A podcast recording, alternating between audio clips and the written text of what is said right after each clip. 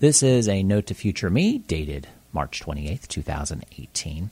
If you've been thinking about accepting advertising for your podcast, uh, whether it be programmatic advertising, digital insertion, or selling advertising on your own, uh, you know uh, the opportunities are there via the podcast hosting platforms, whether it be Blubrry, uh, Spreaker, uh, via Voxnest, uh, Podbean, Libsyn the opportunities are there. They are in different forms, and you have to read you know, between the lines in regards to what you're comfortable with, what you think your podcast listeners are going to be comfortable with and hearing in your podcast. But if you do want to start accepting advertising, whether it be from the digital insertion or you're selling on your own, prep now. Uh, if you want to have that future, uh, whether it's a top CPM or the low line CPM, You've got to get ready now. And here are a few steps uh, to keep in mind. Uh, start running an ad in your show right now.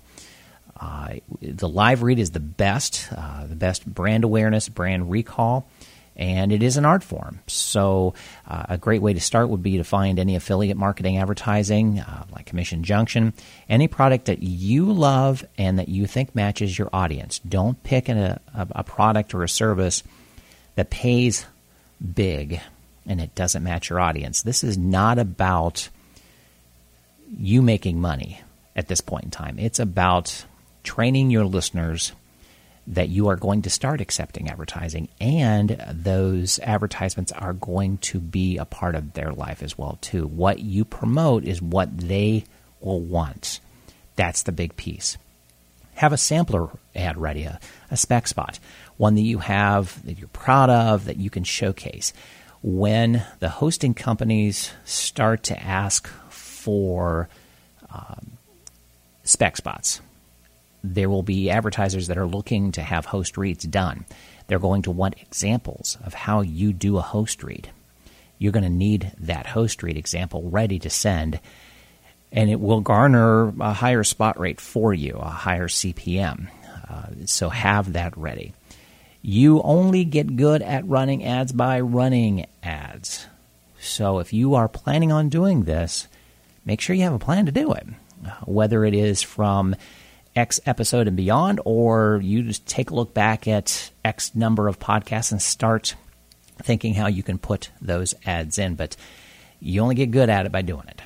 Uh, mentally, as, as you are recording your show, you need to place marker spots in that show to place future ads, uh, time markers to ensure there are a few seconds around that break and a digital insertion ad could be placed. Or you go back and you're physically putting in spots uh, as uh, sponsors come along.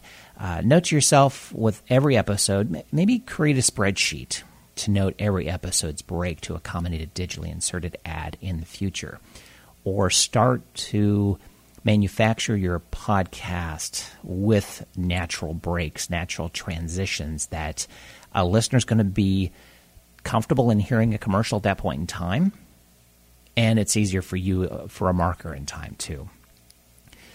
One other thing to think about when you're uh, possibly selling your sponsorships on your own.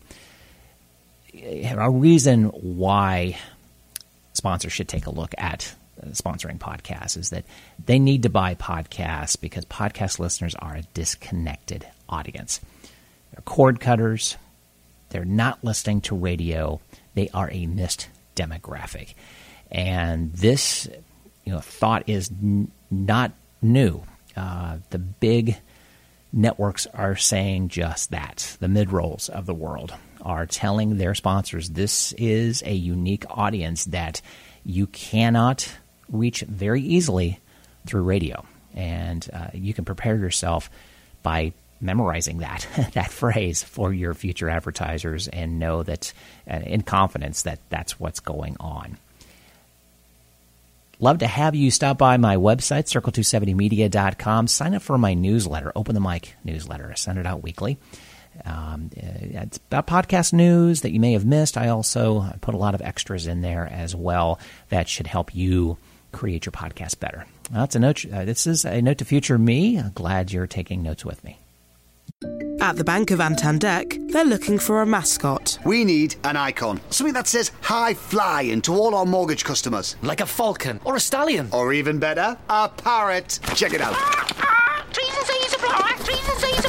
Meanwhile, at Santander, they're concentrating on helping customers find ways to take years off their mortgage with their overpayment calculator. See what's possible at Santander. All applications are subject to status and our lending criteria. Your home may be repossessed if you do not keep up repayments on your mortgage. Tune into heycar's new podcast series, The Road to a Simple Life, and join me, Vernon Kay, as I chat to McFly's Harry Judd, Ian Haste of Haste Kitchen, and Money Magpie's Jasmine Birtles about how they keep things simple across their family, food, and financial lives. The Road to a Simple Life is brought to you by Haycar, the new website for used cars that promise to make finding your perfect used car simpler than ever. Find us on all major podcast channels or head to heycar.co.uk forward slash simple for all of the episodes.